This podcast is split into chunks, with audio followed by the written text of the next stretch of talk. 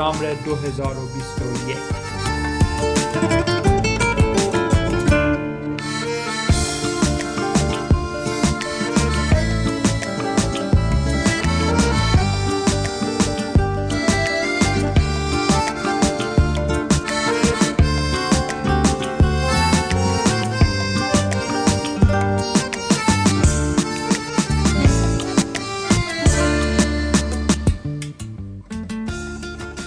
نام خدا. امیر گلعلی پور هستم و همراه همکارانم خانم زهره هاشمی و آقای هومن سلیمانی از منطقه واشنگتن دی سی در خدمت شما هستیم.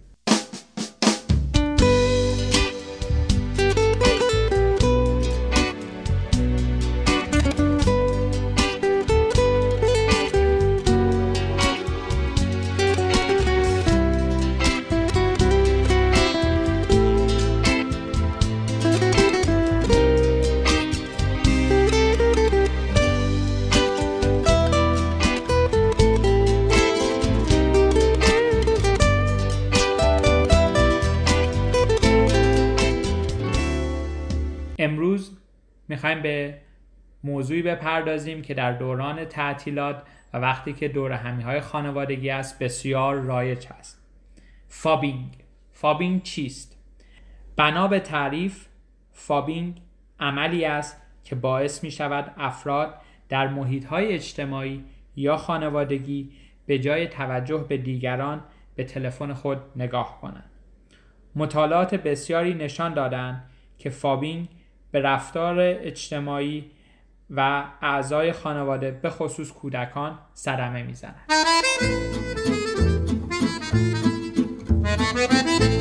وقتی از سر کار خسته به منزل برمیگردید و سر میز یا سفره شام همسر یا فرزندان شما سرشون در گوشی تلفن همراهشون هست و با کلمات مبهم به شما پاسخ می‌دهند گرفتار phubbing هستید. وقتی در مهمانی ها و دور همی های دوستانه یا فامیلی بعد از سلام و احوال پرسی اولیه هر کس به گوشی همراهش مشغول می شود گرفتار phubbing هستید وقتی که در روابط عاطفی و زناشویی با شریک یا همسر خود به کافه ای رفتید یا در منزل نشسته اید و یکی از شما مدام گوشی تلفنش را چک می کند گرفتار فابینگ شده اید.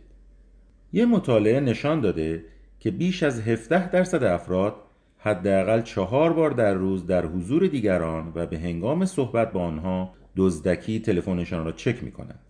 تقریبا 32 درصد افراد نیز دو تا سه بار در روز فابینگ می کنند.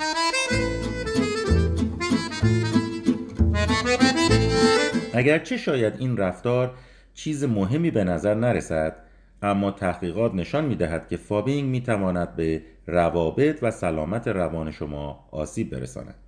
phubbing یعنی بی به دیگران با نگاه کردن به تلفن همراه.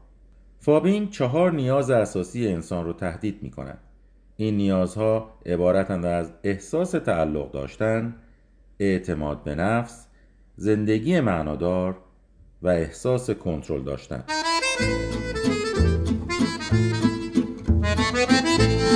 وقتی کسی پیش شما با تلفنش مشغول می شود شما ممکن است احساس ترد شدن و محروم شدن از مصاحبت او را بکنید. این می تواند تاثیر قابل توجهی بر سلامت روان شما داشته باشد. تحقیقات همچنین نشان می دهد افرادی که دچار فابینگ هستند تمایل زیادی دارند تا تلفنشان همیشه در دسترس باشد تا با شبکه رسانه های اجتماعی ارتباط برقرار کنند. و به این وسیله خلای ارتباط حضوری یا رو در رو را پر کنند. این شروع یک چرخه معیوب است. سه نشانه دوچار بودن به فابینگ به این شرح می باشد. یک همزمان دو مکالمه دارید. یکی از طریق تلفن و یکی با شخص روبرویتان. شما به احتمال زیاد هیچ کدام از این دو مکالمه را با موفقیت انجام نمی دهید. و شما مطمئنا دچار فابینگ هستید. دو سر میز یا سفره غذا یا دیگر موقعیت های اجتماعی با تلفن خود مشغول می شوید. قرار دادن تلفن کنار بشقاب غذا علامت هشداری است که نشان می‌دهد به زودی ارتباطات خانوادگیتان دچار اختلال خواهد شد. 3. یادتان باشد حتی لازم نیست تلفن خود را در حین مکالمه لمس کنید تا روی رابطه شما تاثیر منفی بگذارد.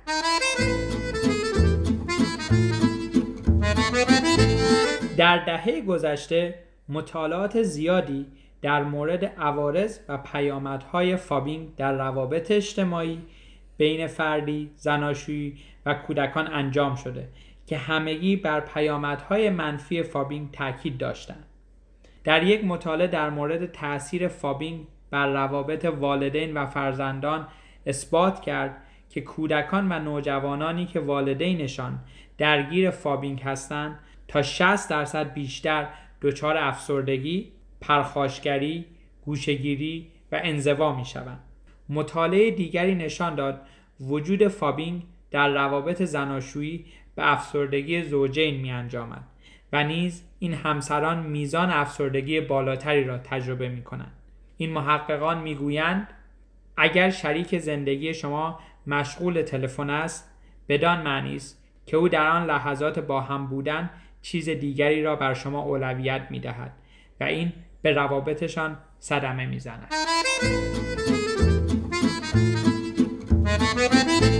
و خلاصه کلام این نتایج یادآوری خوبی است که بدانیم اگرچه تلفن‌های هوشمند ما می توانند کارهای بسیاری را برای ما انجام دهند اما یک چیز را نه تنها نمی توانند انجام دهند بلکه ممکن است بر آن تأثیر منفی بگذارند و آن حفظ روابط ما با افرادی است که دوستشان داریم.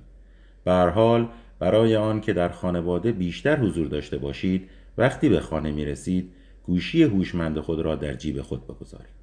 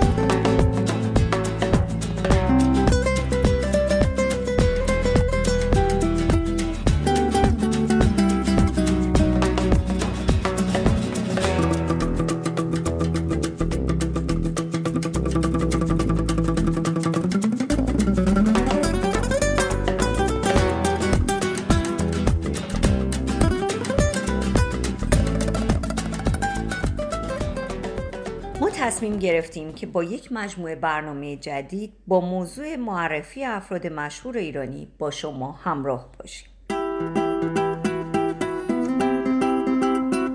در این برنامه نمایشنامه نویس و نویسنده معروف غلام حسین سایدی رو در نظر گرفتیم تا به شما معرفی کنیم. غلام حسین سایدی با نام مستعار گوهر مراد زاده 24 دی ماه 1314 رمان نویس نمایش نام نویس نامدار ایرانی بود. وی نویسنده داستان معروف گاو است.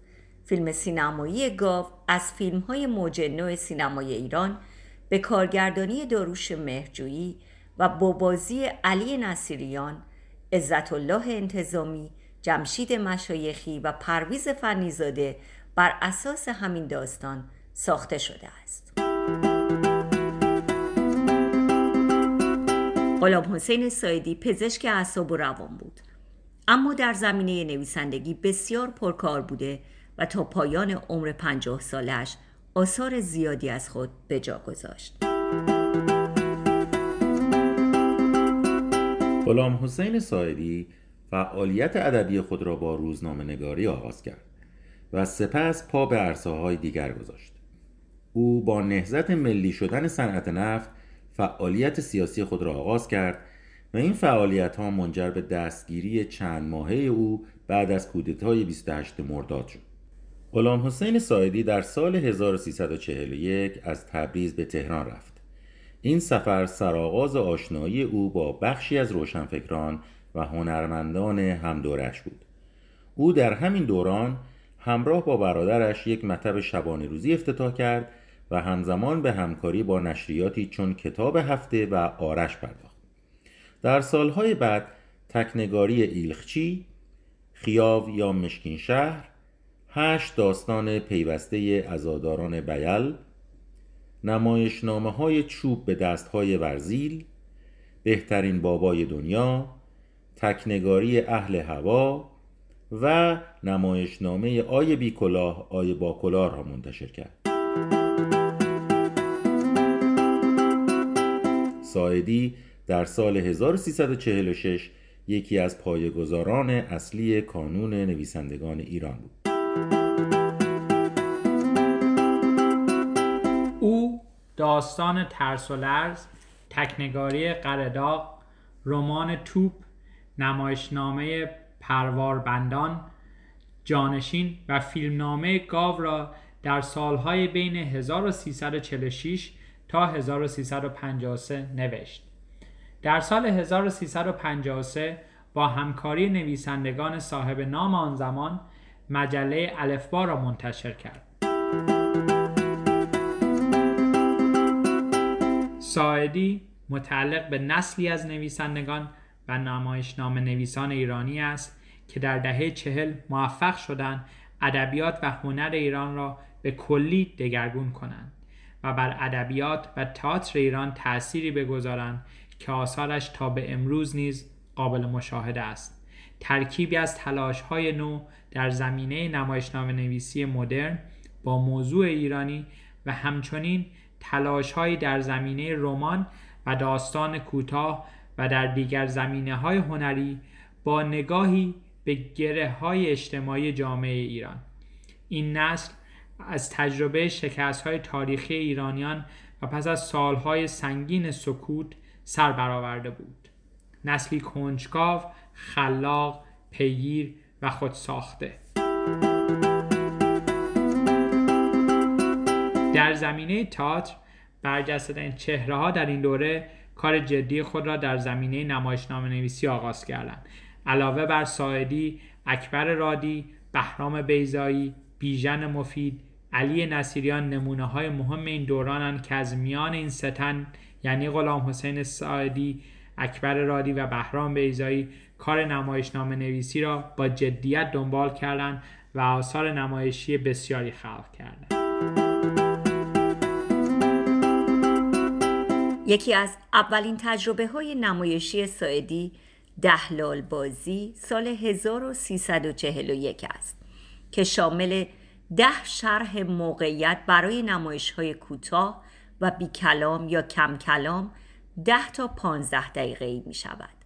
هرچند لالبازی در آین های نمایشی ایران وجود داشته است و از این نظر کار ساعدی نو به نظر نمی آید اما نگاه ساعدی در این اثر نگاهی مدرن است اگر لالبازی های قدیم ایران بیشتر شامل نمایشنامه های خنده آور و دلغک بازی بوده است در لالبازی های سایدی با موقعیت های تلخ روبرو می شوید. آثار نوشتاری سایدی را می توان به دو دسته تقسیم کرد یکی داستانها و نمایشنامه های نمادین یا رمزگونه مثل شب نشینی با شکوه آیه با کلاه آیه بی کلاه دیکته زاویه و پرواربندان و دسته دیگر داستانها و نمایشنامه های رئالیستی یا واقع گرایانه که سایدی در آنها تنها به به تصویر کشیدن بریشی از زندگی شخصیتهایش اکتفا نمی کند. در داستانهای او مرتب اتفاقی رخ می دهد. بر بستر این اتفاق است که زندگی شخصیت ها دستخوش تغییراتی می شود. این تغییرات اما اکثرا مثبت نیست و تلاش شخصیات ها برای ساختن زندگی بهتر را به عکس خود بدل می سازد. ساعدی دیالوگ نویس چیره دستی بود و به گفته خودش نیز اصولا دیالوگ نویسی را دوست داشت. نبوغ او در تواناییش در پروراندن یک موضوع به ظاهر پیش پا افتاده بود. او از قدرت تخیل کم نظیری برخوردار بود که هم در برخی از آثار نمایشیش و هم در آثار ادبیش برجسته می شود. غلام حسین سایدی در سهرگاه دوم آذر ماه 64 در پاریس دیده از جهان فرو بست. غلام حسین سایدی در بین سالهای 1361 تا 1364 در فرانسه اقدام به بازنشر نشریه الفبا نمود و متاسفانه در سهرگاه دوم آذر 1364 دیده از جهان فرو بست. یادش گرامی و روانش شاد.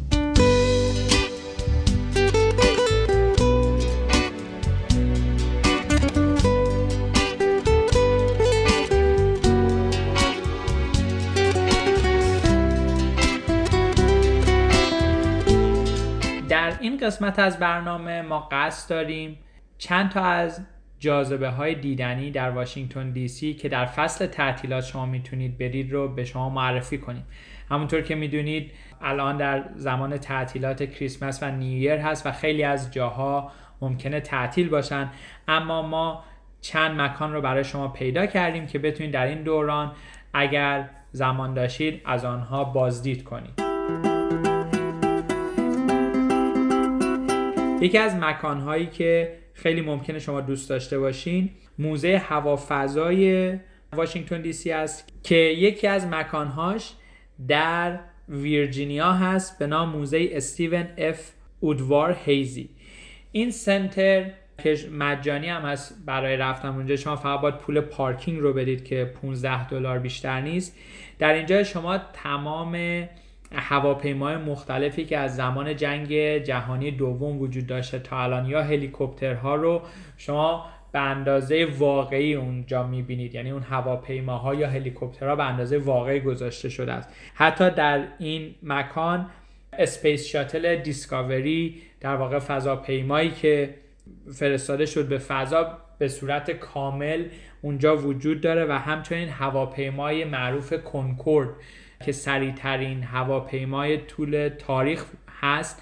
هواپیمای مسافربری در اونجا یکی از آخرین هواپیمایی است که به, به صورت کامل اونجا شما می‌تونید ببینید. یکی از جاذبه های جهانگردی واقعا دیسی است که شما می‌تونید تو این فصل تعطیلات از اونجا دیدن کنید. فقط در روز کریسمس 25 دسامبر تعطیل است ولی در بقیه روزها اون مکان باز هست و امیدوارم که این برای شما مفید بوده باشه.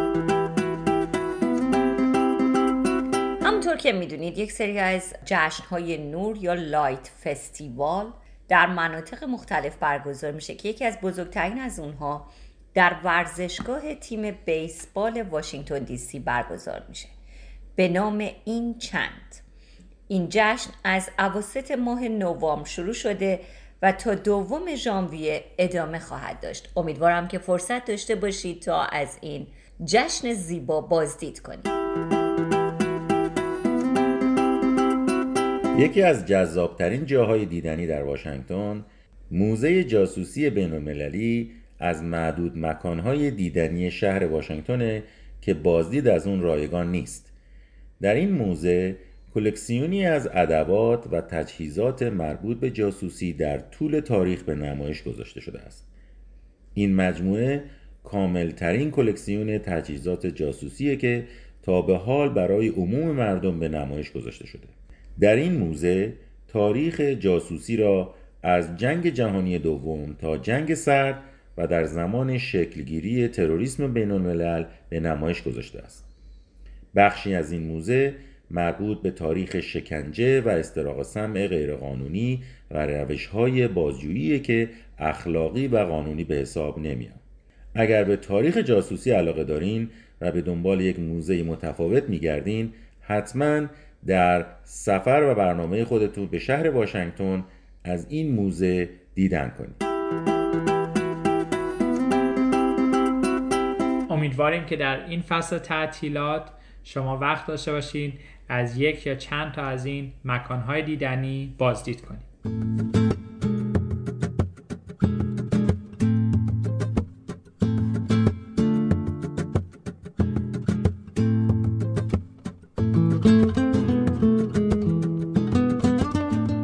دوستان عزیز در این قسمت برنامه چند تا از صحبت های زیبا و نقض نویسنده های معروف رو برای شما انتخاب کردیم که بخونیم. ادبیات شاید نتواند جلوی جنگ را بگیرد شاید نتواند جلوی مرگ کودکی را بگیرد اما می تواند کاری کند که دنیا به آن فکر کند. ژان پل سارتر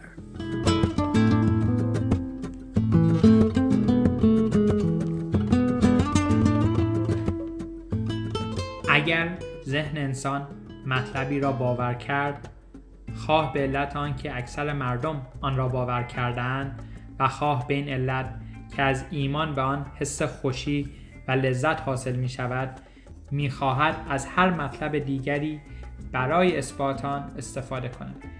ویل دورانت.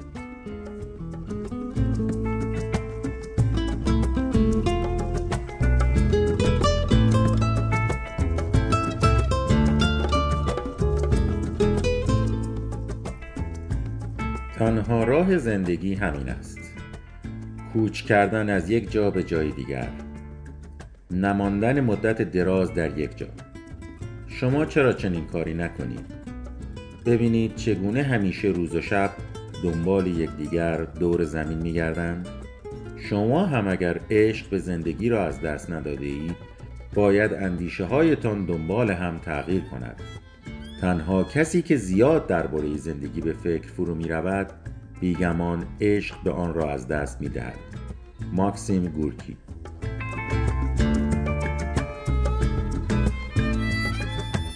درستترین شکل عشق آن است که شما چگونه با یک فرد رفتار می کنید نه اینکه درباره وی چه احساسی دارید. آنتوان چوخوف.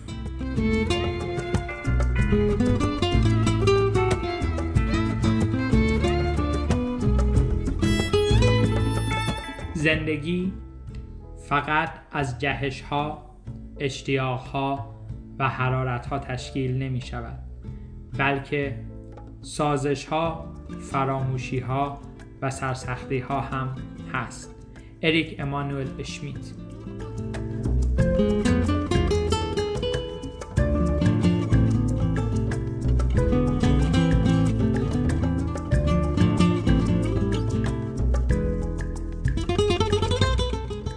در کتاب نهفته است. کتاب را بگشایید و بگذارید بتابد و کارش را بکند. ویکتور هوگو.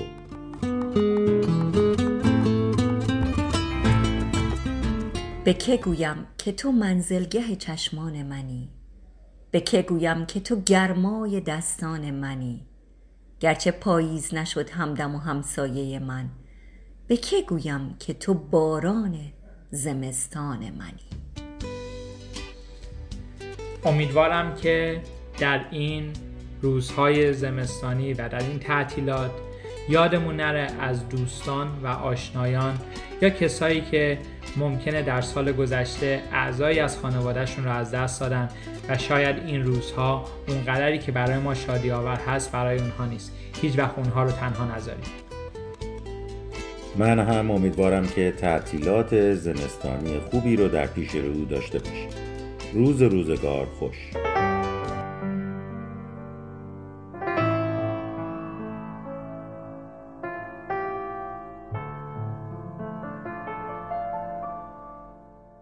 ممنون که شنونده برنامه ما بودید. خوشحال میشیم که رادیو ما رو به دوستانتون هم معرفی کنید.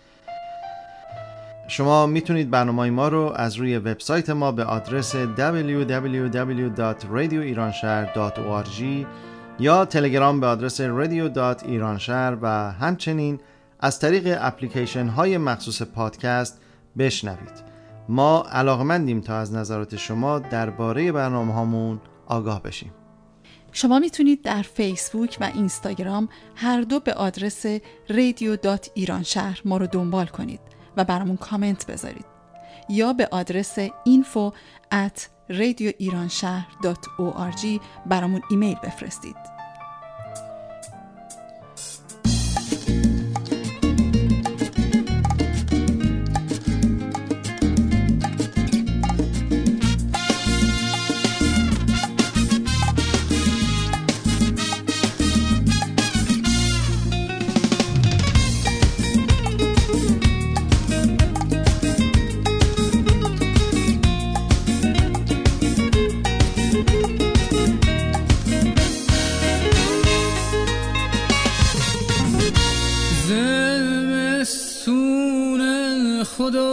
سرد دمش کرد. زمینو مثل یخ کرده دمش کرد. زمستون خدا سرد دمش کرد. زمینو مثل یخ کرده دمش کرد. من کسی اون عاشقی که ولگرد دمش کرد. اون عاشقی که ولگرد دمش کرد.